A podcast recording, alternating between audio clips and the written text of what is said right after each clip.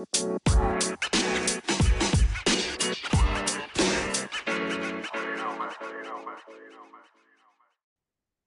सज्जन साहिबाना ने निशानदेही आगे, राम राम। यो सदा हरियाणवी पॉडकास्ट का एपिसोड नंबर एक तिरपन। और इस एपिसोड में बात करेंगे कथक की। और स्क्रीन पर आपने दिखने लग रही होंगी मैडम शोभना झा। शोभना जी एक इकोनॉमिस्ट है और कथक एंथुजियास्ट कथक परफॉर्मर है। शोभना जी। आज हमारे पॉडकास्ट पे आने के लिए पहले तो आपको शुक्रिया और मेरी तरफ़ से राम राम। राम Ram Nishant ji. Thank you ma'am आने के लिए। और मुझे भी पॉडकास्ट में बुलाने के लिए। थैंक यू शोभना जी पहले तो ये बताइए कि आठ क्लासिकल फॉर्म मानी जाती है इंडिया में डांस की। तो कथक हमारे यहाँ नॉर्थ में वाजिद अली शाह के कहते हैं कोर्ट से शुरू हुआ लखनऊ घराना है यपुर घराना है और दो तीन घराने हैं इसमें। तो थोड़ा सा ये कथक एज अ फॉर्म का इतिहास बताइए इसके गुण क्या हैं? बाकी जो क्लासिकल डांस फॉर्म्स हैं उनसे किस तरह से ये फॉर्म अलग है? जी बिल्कुल। आपने जैसा कहा भारत में कुल नौ शास्त्रीय नृत्य माने जाते हैं मिनिस्ट्री ऑफ़ कल्चर द्वारा। हम्म। और कथक की अगर बात करें कथक के इतिहास को इसको दो पर्सपेक्टिव से हम देख सकते हैं। एक पर्सपेक्टिव बड़ा सुंदर है जो कि काल के आधार पे कि पहले आया मंदिर काल फिर हम्म। मुगल काल फिर आज का वर्तमान काल। संक्षिप्त में ही ले जाऊँगी क्योंकि ऐसे तो इतिहास बहुत ही विस्तार में बताया जा सकता है लेकिन मैं कोशिश करूँगी कि संक्षिप्त में समझे। तो मंदिर काल में और मंदिर काल से भी पहले कथक का वर्णन बहुत चीज़ों में पाया गया। जैसे ब्रह्म महापुराण में फिर हम्म। महाभारत में भी कथक का वर्णन शब्दों में आता है। हाँ। और पाली पाली शब्द कोश में कथको वर्ड मिला कथको वर्ड तो कुछ हम्म। मंदिर काल से जोड़ते हैं इन आ, आ, पात्रों को जिनका नाम था कथाकार कथाकार हाँ कथाकार हुए स्टोरी टेलर्स हम्म। और उससे कथक का एक फ़ेमस कोट आया कथा कहे सो कथक कहाए हम्म। तो कहने की जो स्टोरी जो एक स्टोरी को कहने की कला है उसको कथक कहते हैं। क्योंकि मंदिर काल में इस तरह के कथाकार जगह जगह जाके हाथ को भावों को प्रयुक्त करके भक्ति रस वैदिक काल में इस तरह का चलता आया कथक। फिर चला कथक मुगल काल के संदर्भ में। अब मुगल काल में एक पर्शियन टच आने लगा कॉस्ट्यूम्स बदली संगीत बदले। कहते हैं जैसे इंस्ट्रूमेंट सारंगी उस समय आया। तो सारंगी से कथक में ये आया कि एक अंदाज यूज़ आने लगा म्यूज़िक बदलने लगे ठुमरियाँ आने लगी। लेकिन जैसे जैसे मुगल काल नीचे गया उसी तरह से कथक नीचे गया। जब रीजन्स बनी जैसे नव अवध और इस तरह से नवाब वगैरह आए उसमें से जो लास्ट थे नवाब वाजिद अली शाह जिसका जिनका आपने भी नाम लिया उन्होंने लखनऊ घराने का इजाद किया। हम्म। लखनऊ घराने को कह सकते हैं कि 19 सेंचुरी में ये आई। और हम्म। लखनऊ घराने में एक अंदाज का ज़्यादा प्रयोग था क्योंकि वह उस समय मुगल काल से आया। लखनऊ घराने के साथ साथ जयपुर घराना और बनारस घराना। ये भी डेवलप हुए और इनमें भी वो रीजन स्पेसिफिक डेवलपमेंट दिखी जैसे जयपुर घराने राजपूत से जोड़ा जाता है। अब। राजपूत जैसे इस तरह से लड़ाई हम्म, पे हम्म। जाते थे अपना हथियार लेके तो वो कवच वाला तरीका कथक में आ गया। और बनारस में जैसे कथाओं को वैसे ही रखा जाता है। जैसे कृष्ण दिखा रहे हैं तो कृष्ण का ही मुखौटा और आ, उनका आभूषण लिया जाएगा। वही डांस का फॉर्म बनारस रस में आ गया बनारस घराना तीसरा जो आखिरी 1947 से हम ले लें भारत में जब स्वतंत्रता आया तब आया आधुनिक काल कथक का शुरुआत। जैसे चित्रकार थे फ़िल्म मेकर झनक झनक पायल बाजे की फ़िल्म शांताराम द्वारा। उसमें आपको पता हो शायद गोपी किशन जी। है ना? जो फ़ेमस उसमें परफॉर्म भी किए हैं और एक्टिंग भी किए हैं और गाने का निर्माण। वहाँ कथक की झलकी दिखी। और फॉर्मल रूप में संगीत नाटक अकेडमी ने जब हर शास्त्रीय नृत्य को जोड़ा उसमें कथक में भी कथक की प्रमाणता बढ़ गई। हम्म। और इस तरह से मंच प्रदर्शन चालू हुआ। मंच पे प्रदर्शन देना। 2020 जैसा कि अब हम 2023 में हैं। अब मंच प्रदर्शन बहुत अलग हो गया है। अलग हो गया है मतलब इसमें एक कथक की सबसे खास बात यह है कि इसमें एक बंधन नहीं है कि आपको मंच प्रदर्शन कैसे सोचना है। मंच प्रदर्शन के कुछ नियम ज़रूर हैं लेकिन अगर कंपेयर करें भरतनाट्यम से ओडिसी से या मणिपुरी इन सब नृत्यों में उनमें अभी भी वो स्टोरी वाली बात ज़्यादा इंपॉर्टेंट है। कि स्टोरी को पकड़ना है भक्ति रस को ज़्यादा दिखाना है कोई एक पात्र को लेके चलना है एक अंश बाद ही प्रस्तुति में आना है। लेकिन हम्म। कथक में क्या है कि आपने सीखना शुरू किया अगर आपकी पिकअप अच्छी है तो आप विद इन सिक्स मंथ्स तैयार रहेंगे अपनी प्रस्तुति देने में। विद इन फ्यू मंथ्स आप समझ पाएँगे अगर आपकी म्यूज़िक की समझ अच्छी है तो आप और जल्दी गाने में कथक को दिखा पाएँगे। और तीसरा आ जाता है कई बार अब फ्यूजन डांस की बातें हम्म, क्या हम्म। आपने सुनी हो। तो फ्यूजन में क्या है कि कथक नहीं छोड़ रहे। लेकिन कथक को थोड़ा एक्सपेरिमेंट किया जाता है। कभी बिना घुंघरू के साथ भी अगर हम वायलिन के साथ दिखा रहे हैं अगर हम बैले के साथ दिखा रहे हैं अगर हम किसी और इंस्ट्रूमेंट किसी और डांस फॉर्म के साथ दिखा रहे हैं तब हम उसको फ्यूजन बोलते हैं। तो इस तरह से जैसे एक ड्रम्स के साथ भी कथक होता है लेकिन ये सब पहले नहीं था जब मंत्र काल और मुगल काल था। तो इस तरह से कथक एक काफ़ी खुला और सहज शास्त्रीय नृत्य माना जाता है। जी। कथक के गुण क्या है? जैसे आभूषण किस प्रकार के इसमें इस्तेमाल होते हैं, इसमें ड्रेस किस टाइप की होती है? क्योंकि फ़र्स्ट प्राइमा फेसी कोई देखता है, भरतनाट्यम देखता है या कुचिपुड़ी देखता है तो एक छवि मन में बैठ जाती है, किसी डांस की या किसी डांसर की। तो जैसे भरतनाट्यम हम देखते हैं, एक टिपिकल किस्म की एक साड़ी होगी, वो एक खास किस्म से बंधी होगी, एक खास किस्म का मेकअप होगा। तो ये जो पद्धतियाँ हैं, कुछ गुण हैं, कुछ शास्त्र हैं, ये इसी तरह से चलेगा। आपने कहा कथक में बंधन नहीं है। लेकिन कुछ बेसिक इसका स्ट्रक्चर फिर भी होता होगा इनोवेशन के बाद भी। तो वो कुछ चार पाँच एलिमेंट क्या है जिसको हम कह सकते हैं कि दिस इज़ कथक? हम्म बिल्कुल। एक कड़ी में भूल भी गई जो शास्त्रीय जब हम बता रहे थे हिस्ट्री के बारे में। सारे शास्त्रीय नृत्य को जोड़ने के मुख्य तीन ही किताब बोले गए जैसे नाट्य हम्म। शास्त्र आपने सुना हो जो भरत मुनि का जिससे हमें मुद्राएँ मिली जिससे हम्म। हमें ज्ञान मिला कि अभिनय कैसा होना चाहिए। और समझ समझाना मतलब भाव और रस। अगर एक्सप्रेशन की बात करें तो ऐसा नहीं कि सिर्फ़ शाब्दिक अर्थ होता है। उसको देखने वाला कैसा महसूस कर रहा है और करने वाला कैसा कर रहा है। इन छोटी छोटी बारीकियों पे कथक या कोई भी डांस फॉर्म से पहले ही लिखा गया था। हम्म। अभिनय दर्पण एक है नंदीकेश्वर द्वारा और संगीत रत्नाकर है शारंग देव जी द्वारा। तो ये जो तीन किताबें हैं इससे रूल्स आई। एक तरीका आया कि कैसे शास्त्रीय नृत्य को होना चाहिए। उसको कथक ने भी लिया साझा। और हर घराने में देखा गया। अब मैं बात करूँ अगर एक्चुअली कथक में तीनों घराने के हिसाब से कुछ कुछ हम्म। वेशभूषाएँ में सब में फ़र्क। तो एक एक करके लेते हैं। अगर लखनऊ घराना ले तो लखनऊ घराना में सुंदरता अंदाज और इसीलिए कॉस्ट्यूम जो है कॉस्ट्यूम में ज़्यादातर अंग रखा होता है। हम्म। जो कि पूरा ऊपर से नीचे एक यू नो एक घुटने तक उसकी लेंथ होती है हम्म, और घेर बहुत सुंदर होता है। और दुपट्टे में काम रहता है। और ज्वेलरी में भी थोड़ा भारी रहता है क्योंकि उसमें अंदाज और सुंदरता पे ध्यान है ये मैंने फीमेल के लिए बताया। हम्म। अगर मेल परफॉर्मर की बात करें तो मेल में भी एक छोटा सा जैसे आईब्रो बना रहे हैं तो आईब्रो के आगे थोड़ा गोल बनाया करते हैं वो लोग क्योंकि वो चीज़ को दिखाना चाह रहे हैं कि हम अंदाज और सुंदरता पे ध्यान दें। अब जयपुर घराना में देखें तो जयपुर घराना अगर मेल परफॉर्मर है या डांसर है तो एकदम कुर्ता पैजामा और दुपट्टा। बिल्कुल हम्म। मतलब इसको हम क्या समझेंगे? हम कहेंगे कि हम पूजा में भी तो ऐसे ही तैयार होते हैं। हम्म। लेकिन इसको ऐसे जोड़ सकते हैं कि एक शाइन होनी चाहिए एक परफॉर्मेंस कुर्ता होना चाहिए। और फीमेल के लिए दो ऑप्शन आ जाते हैं। लहंगा ब्लाउज। वैसे लखनऊ में भी पहनते हैं ऐसा कोई बार वो बंधन नहीं लहंगा ब्लाउज एंड दुपट्टा रहता है या अंग रखा रहता है। हम्म। अब जयपुर में बहुत कम भारी ज्वेलरी भारी गेटअप पे ध्यान देते हैं। क्यों? क्योंकि जयपुर की खासियत है चमत्कारिता। चमत्कारिता मतलब तेज चक्कर तेज पद संचालन हस्त हम्म। भंगिमाएँ अंग भंगिमाएँ बहुत शार्प इसकी प्रैक्टिस होती है। जैसे हम एक मिनट में सौ चक्कर करते हैं। मैं हम्म। जयपुर में इसलिए भी एक्साइटेड हो रही हूँ क्योंकि मेरा खुद का घराना जयपुर घराना है। तो बड़ी मतलब हमारी स्टेमिना की प्रैक्टिस बहुत होती है। हम्म। और तीसरा जो घराना जो प्रमुख घराना है वो है बनारस घराना।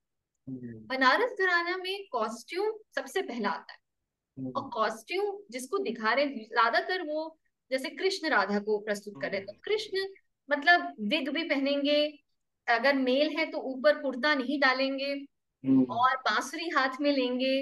मतलब कह सकते हैं हम नाटक नाट्य रूप उनका ज़्यादा प्रधान होता है। और जयपुर लखनऊ के हिसाब से नहीं होता क्योंकि कई बार वो लोग खाली यूज़ करते हैं स्टेज पे फुटवर्क हम्म। दिखाने के लिए। ये सब छोटी छोटी चीज़ जो है उनके लिए मतलब प्रॉप्स बहुत ज़रूरी है। और बाकी चीज़ें वैसे जैसे कहते हैं कि इंडिया में स्टेट्स तो है ही लेकिन वी आर इंडियन तो वही बात है घरानों में कि घराने अलग अलग हैं। कुछ ऐसे भी घराने जैसे ग्वालियर घराना रायगढ़ घराना भी आया इन तीनों घरानों के बाद। लेकिन कहते हैं कि सब कुछ कथक है। हाँ मतलब अगर अब सूफी कथक बात करें अगर तो सूफी कथक लखनऊ घराना में जाएगा। और हम्म। अगर मैं जयपुर से हूँ तो मैंने सूफी भी हमने परफॉर्म किया हुआ है। तो ऐसा नहीं है कि हम ये बंधन देखते हैं कथक में। और आपने शुरू में जब पूछा था भरतनाट्यम मणिपुरी उन सब में ये सब बंधन है। भाषा का थोड़ा बंधन क्योंकि जिस रीजन से वो उसी भाषा में करेंगे। और फिर ये बंधन की उनको स्टोरी को इम्पोर्टेंस देना है। हालाँकि वो भी इवोल्यूशन के दौर में है। इवोल्यूशन उनमें भी है। फ्यूजन उनका भी हो हो रहा है। लेकिन कथक शुरुआत से ही एक नेचुरल डांस फॉर्म हिंदी भाषा हिंदी तरीके अगर कोई ग्लास उठा रहे तो ऐसे ही उठाएँगे। उसको त्रिकोण बना के हम नहीं उठाएँगे। तो छोटी छोटी चीज़ें जो कथक में हाँ, क्योंकि ज़िंदगी में वैसी। मैं आपसे यही चीज़ पूछना चाहता था क्योंकि मैं जब थोड़ा भरतनाट्यम के बारे में पढ़ रहा था तो उसमें ट्रायंगल शेप्स ज्योमेट्रिक पैटर्न्स बनाना स्टार्टिंग इसी तरीके से होगी, उसका एक डिफाइंड पैटर्न है, वंदना कैसे होगी स्टार्टिंग में? मतलब वो इतना सेट रूल है कि आप कई चीज़ों से वेवर नहीं कर सकते। बहुत मिनिमल स्कोप है उसमें एक्सपेरिमेंटेशन का।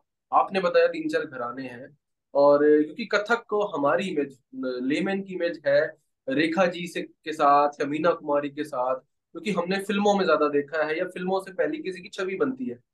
लोग एक्चुअली डांस बाद में देखते हैं स्टेज परफॉर्मेंस पहले फ़िल्मों के ज़रिए, किसी गाने के ज़रिए या मधुबाला का कोई गाना है मुगल आज़म का, उसके ज़रिए कथक की इमेज फॉर्म करते हैं। तो जैसे गोल गोल चक्कर लगाना, तेज घूमना, कि हाथों की भंगिमाएँ कैसी हैं, मुद्राएँ कैसी हैं फुटवर्क कैसा है, कपड़े कैसे हैं ज्वेलरी कैसी है, उसी से एक डांस को एक लेमैन मतलब फ़र्स्ट टाइम परसीव करता है। धीरे धीरे जैसे आपने बताया कि कुछ ऐसे तार हैं जो सब में सेम है, लेकिन किसी पे एक चीज़ पे फोकस ज़्यादा है कॉस्ट्यूम ज्वेलरी पे, किसी में रेवोल्यूशन रोटेशन पे फोकस ज़्यादा है। मैं बाकी चीज़ों पे आऊँगा इसकी और डेप्थ में हम चलेंगे। उससे पहले मैं पूछना चाहूँगा कि आपका कथक का सफ़र कहाँ से शुरू हुआ? कैसे इस आर्ट फॉर्म में आपका इंटरेस्ट बना? मतलब वाई कथक? कि हो सकता था कि आप मणिपुरी या कुचिपुड़ी या भरतनाट्यम और ओडिसी डांस उसके भी मतलब प्रैक्टिशनर हैं दिल्ली में तो वाई कथक? जी आ, आपने बिल्कुल सही कहा। हर डांस फॉर्म की इतनी हिस्ट्री है स्टोरी है तो वही मेरे साथ भी कुछ ऐसा ही हुआ मतलब शुरुआत से बात करूँ तो मैं तो पैदा होते ही मतलब डांस को लेके मेरा एक धुन था बहुत ज़्यादा दो साल का कह सकती हूँ एज जब मैं बस रुकती नहीं थी घर पे डांस हम्म। बहुत करती थी शौक बहुत था फिर हम बॉम्बे में रहते थे उस समय और मेरे माता पिता को हुआ कि बस इसको अब डांस क्लास में डालना है। अब बॉम्बे और जो साउथ की जो हमारे शहर वगैरह है वहाँ पे पहले तो प्रचलन ज़्यादा देखा जाता था सिर्फ़ भरतनाट्यम मणिपुरी इन डांसेस का। कथक का मतलब एटलीस्ट मेरे उस स्कूल में तो नहीं था। तो मैंने शुरुआत की मणिपुरी डांस सीखना। मणिपुरी क्योंकि वहाँ क्लासेस थी। फिर मुझे मणिपुरी में उतना मन नहीं लगा। फिर मैं पाँच साल की होंगी साढ़े चार पाँच साल की तब मैं गई भरतनाट्यम पे।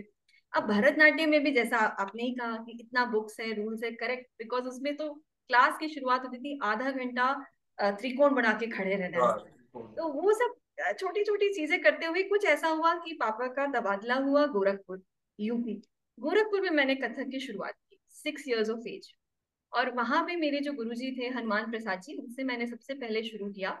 और बस मतलब विद इन एक साल ही मतलब मुझे ऐसा बहुत एक पैशन हो गया उसको लेके।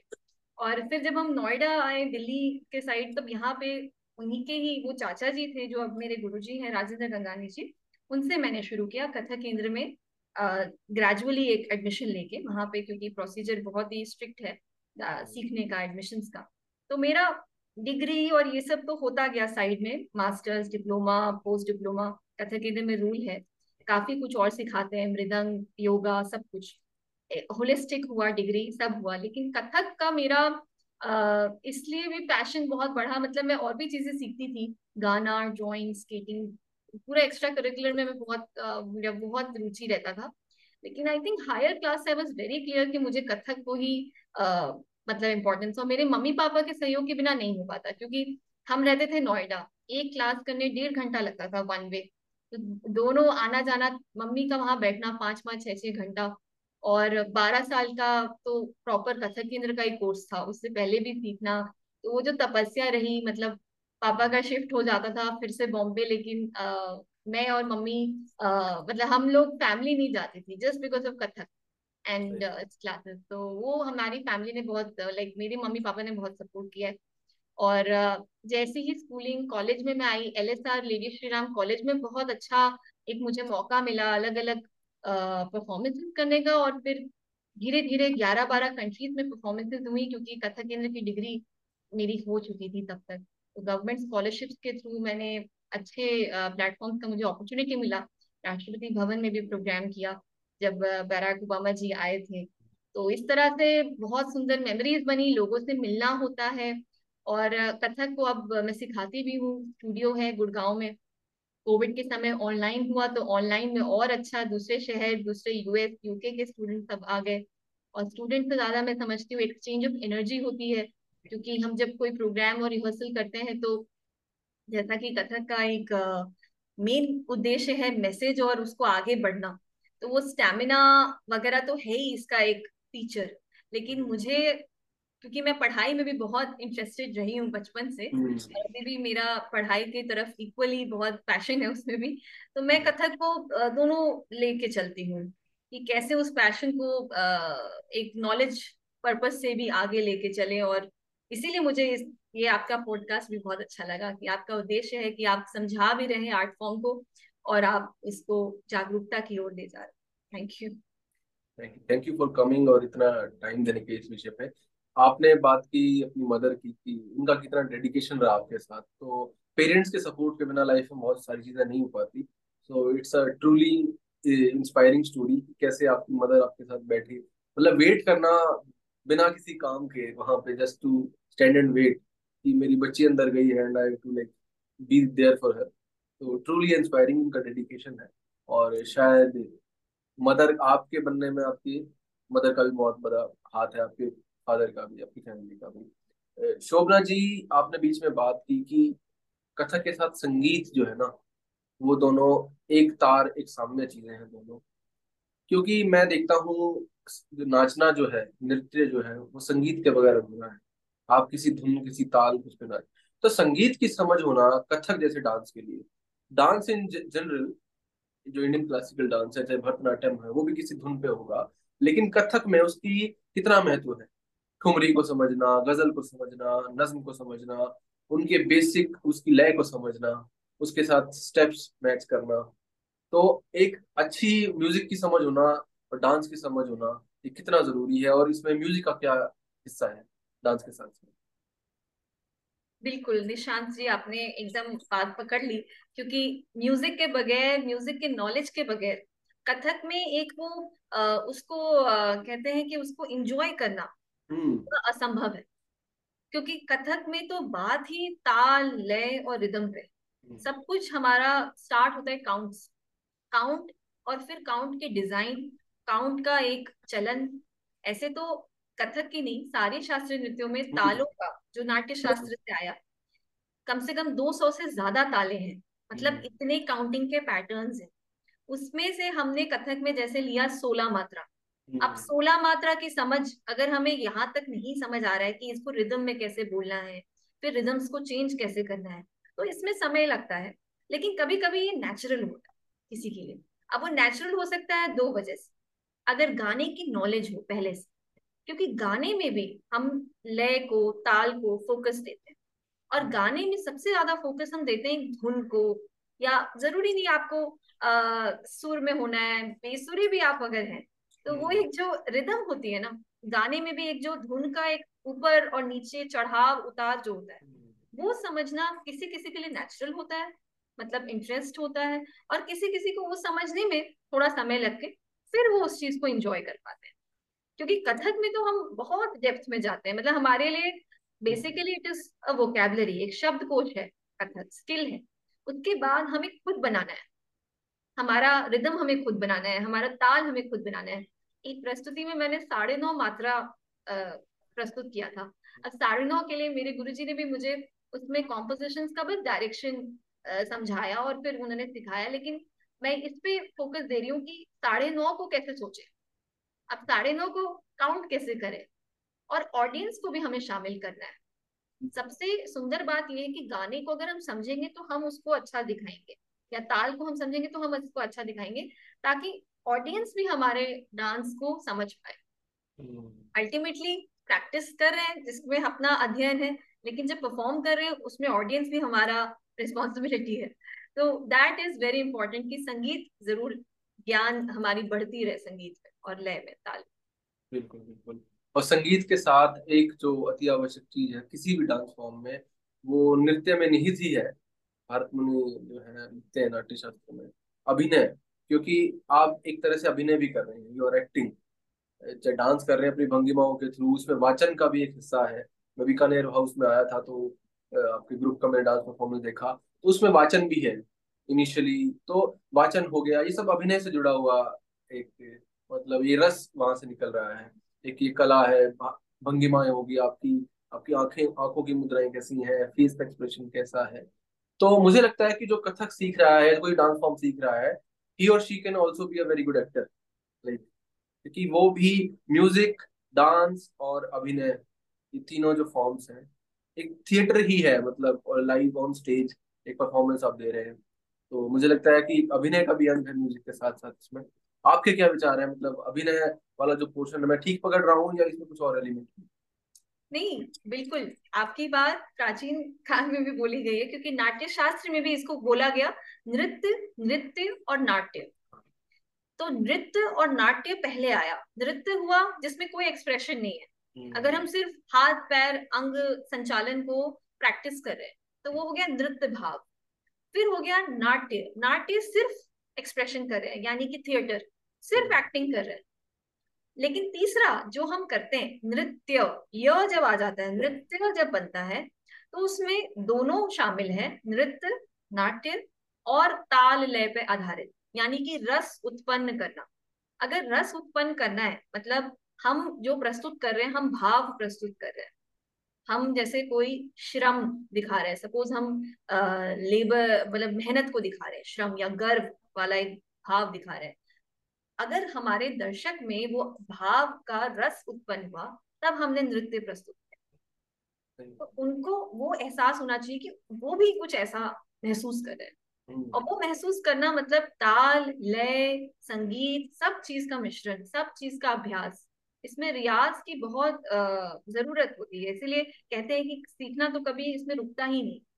हमारा रियाज कभी नहीं रुकता। सितारा देवी जी 95 फाइव ईयर्स की हो गई थी तभी वो कहती थी कि मैं अभी भी सीख रही हूँ। तो जिन्होंने बनाया बनारस बनाना वन ऑफ़ द फाउंडर्स तो इस तरह से बड़ा आ, सुंदर इसका चलता है और आपने सही कहा। एक्सप्रेशन और नाट्य जब हम एक फुटवर्क भी कर रहे हैं ना उसमें भी आ, इस पे बहुत प्राथमिकता है कि हम अपने चेहरे को हम अपने एक्सप्रेशन को क्या रख रहे हैं। तो बहुत खूब और I am enjoying this conversation. Hopefully the audience is also enjoying हमारे दर्शक भी एंजॉय कर रहे होंगे। मुझे बड़ा मज़ा आ रहा है बात करते हुए। शोभना जी, बात को आगे बढ़ाते हैं।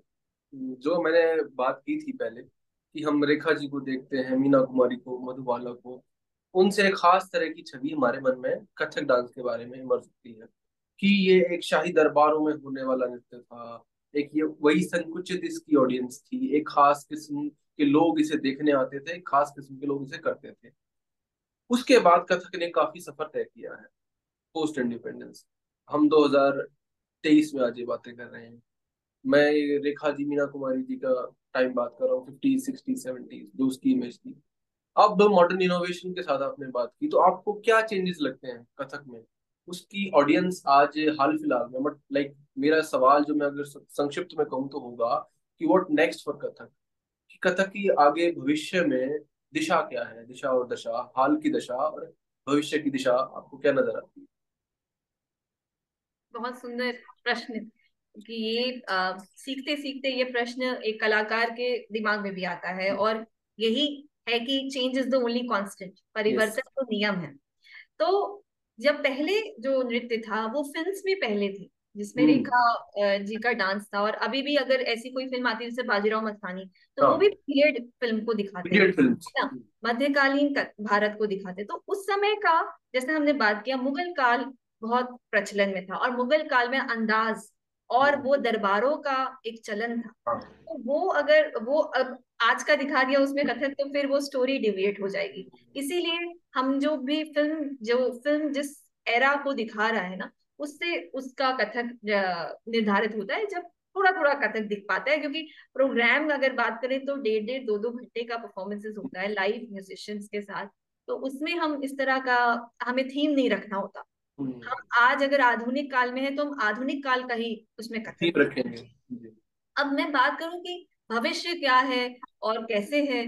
तो सबसे पहले अपना बताती हूँ और फिर बताती हूँ कि जनरल जनरल शायद पहले बताती हूँ तो जनरल तो यही है कि वो कैबलरी सबसे पहले आता है कि कैसे एक सीक्वेंस है इसमें सीखने का एक सीक्वेंस सीख के ही हम नया सोच सकते हैं तो हम्म। सीखना ज़रूरी है क्योंकि सीक्वेंस पता होना चाहिए क्या रहता है कि क्या चीज़ें प्रमुख हैं क्या ताले प्रमुख हैं इसमें कथक के एग्ज़ाम्स भी होते हैं हर शास्त्रीय हम्म। नृत्य में होते हैं ऑप्शन होता है आप दो ना दो लेकिन आपको एक सीखना पहले हम्म। यात्रा करनी पड़ती है और उसके बाद भविष्य जो है ना वो पर्सनल लेवल पे सोचा जा सकता है। मतलब किसी किसी को इसमें ही फुल टाइम करके कथक को एक प्रस्तुति के तौर पे बहुत तरह तरह के प्रोग्राम्स करने में शौक होता है जो कि एक कलाकार के लिए बहुत इम्पोर्टेंट है। और फिर दूसरा जो होता है कि सिखाने में या स्पिक मैके वर्कशॉप्स जैसे कई बार शॉप्स में मैं जाती हूँ जिसमें हमें आ, तीन दिन में एकदम ही नए जिन्होंने कुछ नहीं सीखा हो कथक उनको भी बताना होता है। तो ये तरह का प्रचलन इसलिए है क्योंकि इससे हम अपने कल्चर को भी पढ़ाते हैं अपने हेरिटेज हम्म। को भी पढ़ाते हैं। तो हमारे लिए जैसे कभी स्कूल सब में वर्कशॉप होता है तो उसमें सब करते हैं सब सीखते हैं। तो ये आधुनिक काल की देन है कि स्पिक मैकेज वर्कशॉप हो रहे हैं। और अब इसके ऊपर जो मैंने अपना एक देखा है मेरी जर्नी जो रही है कथक के साथ क्योंकि मैं पढ़ाई से बहुत जुड़ी हुई हूँ। तो मैंने जैसे पढ़ाई में मुझे इन्वायरमेंट कॉज क्लाइमेट चेंज ये सबसे हमेशा एक जुड़ाव लगा कि सबसे अर्जेंट तो यही है ना कि हमारे हम्म। चारों तरफ़ परिवर्तन हो रहा है नेचर का।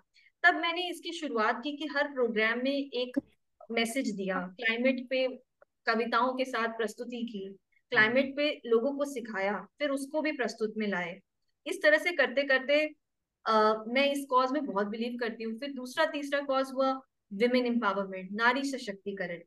मतलब हम सोशल कॉजेस को लेके कथक में दिखाते हैं और सोशल कॉजेस को आ, मतलब लोगों को भी उसमें शामिल कर सकते हैं मतलब दर्शक को शामिल कर सकते हैं जो कि पहले तो बिल्कुल नहीं था। मुगल काल या मंदिर काल क्योंकि उसमें स्टोरी टेलिंग आज भी है। कथाकार की एक वो झलक वैदिक काल सब कुछ आज भी है। लेकिन अब आज का आज का कथक इस पे ज़रूर आ गया है कि आप क्या नया सोच रहे हैं सोसाइटी हम्म। को शामिल करने के लिए। और दूसरा कि आपकी जर्नी जो खुद की जर्नी है जैसे मेरी जर्नी पढ़ाई में है तो मैं पढ़ाई को कैसे कथक के साथ साथ उसको जोड़ पा के नया कुछ सोच तो ये मुझे लगता है बहुत ज़रूरी है। और नई थीम्स आते रहनी चाहिए क्योंकि किसी भी डांस फॉर्म को या किसी कल्चरल फॉर्म को अगर ज़िंदा रहना है या फ्लरिश करना है तो नए आइडियाज़ कंटेम्प्रेरी जो हैपनिंग्स है सोसाइटी की, उससे जितना एसोसिएशन होगा, शायद उतनी ही वाइब्रेंट वो कल्चर या आर्ट फॉर्म बनती जाएगी। स्पिक मैके का आपने ज़िक्र किया और मुझे याद है मैं कॉलेज के फाइनल ईयर में था दिल्ली यूनिवर्सिटी में तो हमारे कॉलेज में भी एक कथक डांस हुआ था। बिरजू महाराज जी आए थे पूरा एक डेढ़ घंटे का परफॉर्मेंस था उनकी टीम के साथ। तो आई रिमेम्बर इट विविडली तो स्पिक मैके मुझे याद है तो एक तरह से ऐसे जो वर्कशॉप्स हैं, ऐसे इवेंट्स हैं वो इसको पॉप कल्चर का हिस्सा बनाने में भी कंटेम्प्रेरी लोगों के लिए बड़े सहायक सिद्ध होते हैं। तो होपफुली कथक का सफ़र ऐसे ही चलता रहेगा। आखिरी सवाल पे हम आते हैं। बहुत सार्थक डिस्कशन हमारी चल रही है। आखिरी सवाल ये है कि आप गुड़गांव में रहते हैं, हरियाणा में एमडीयू वगैरह भी जाते रहते हैं कंपटीशन जज करने, बाकी आसपास भी इतने बच्चों को आप ट्रेन करते हैं, शायद टीचर्स को भी पिछली बार हमने बात की तो आपने सोचा था कि मैं टीचर्स को भी ट्रेन करूँगी इस बारे में। दुनिया भर में आप घूमे हैं कथक की नुमाइश करते हुए। तो यंग जो कथक एस्पिरेंट्स हैं, जो कथक सीखना चाहते हैं या उस स्टेज में हैं स्टार्ट कर चुके हैं, आगे एक दिशा नहीं दिख रही है, इसको और फर्दर ले जाना चाहते हैं तो उनके लिए आपकी क्या सलाह होगी, क्या संदेश होगा? जी, बिल्कुल। जो यंग कलाकार बनने में है चाहे वो कथक क्षेत्र में हो या किसी भी क्षेत्र में हो हम्म। संगीत में और म्यूज़िक में पेंटिंग में मेरी सबसे पहली बिलीफ यही है कि अपना आर्ट अपने इंटरेस्ट के हिसाब से विलिंगनेस के हिसाब से आगे चले। कई बार कंफ्यूजन होता है ये करें वो करें तो सब सीखें लेकिन आपको ज़रूर निश्चित हो जाएगा कि आपका पैशन कहाँ है। सबसे आपको सबसे मन रुचि आपको किस पैशन किस कला में लगती है। एक या दो भी हो सकते हैं। उसके बाद कला की एक जो गरिमा है कला की एक जो आ, जो देन है वो बहुत पवित्र है। उस पवित्रता में मतलब आ, हमारे लिए कथक में कोई भी शुरुआत कथक या जो भी शास्त्र नृत्य सब में प्रणाम से शुरू प्रणाम से खत्म। क्योंकि हम धरती को प्रणाम करते हैं हम अपने आ, शक्तियों को प्रणाम करते हैं कि हमें उससे ऊर्जा मिले। तो ये मुझे लगता है बहुत इंपॉर्टेंट है कि हम हम्बल रहे। जो यंग आर्टिस्ट है उनको हम्बल होना नहीं भूलना चाहिए। ये कला ऐसी नहीं है कि सीख जाता है कोई या दो महीने में एक महीने में एक क्लास में सीखते हैं। इस चीज़ में बहुत समय मुझे भी पच्चीस चौबीस पच्चीस साल हो गए हैं तो ये एक कला ऐसी है कि साधना इसको कहते हैं। और तीसरा ज़रूर अपना एक ओरिजिनल थॉट लाने की कोशिश करनी चाहिए। जो भी सीखते हैं उसको क्वेश्चन करना चाहिए। जो भी uh, कर रहे हैं उसमें सोचना चाहिए कि जो हम अपने निजी ज़िंदगी में शौक रखते हैं या इंटरेस्ट रखते हैं उसको हम अपनी कला से कैसे आगे बढ़ाए? कैसे समाज के लिए भी कुछ नया सोचे या कला के लिए ही कुछ नया सोचे पर्सनल लेवल तो आई थिंक सबकी जर्नी अलग होती है और I wish all the best जो भी इस फ़ील्ड को लेना चाहे। बहुत अच्छी बातें हो रही थी हमारी। और मुझे पर्सनली कई नई चीज़ें आज जानने को मिली कथक के बारे में। कुछ मेरे डाउट्स थे, कुछ मुझे चीज़ें पहले पता थी, आज वो क्लैरिफाई होगी अभिनय के बारे में थीम्स के बारे में संगीत के बारे में। और शोभना जी बड़ा अच्छा लगा जा पाए हमसे इतनी सारी बातें कथक के बारे में साझा की।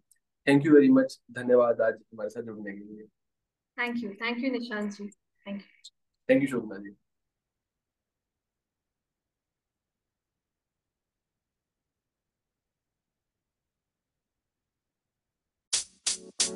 Thank you.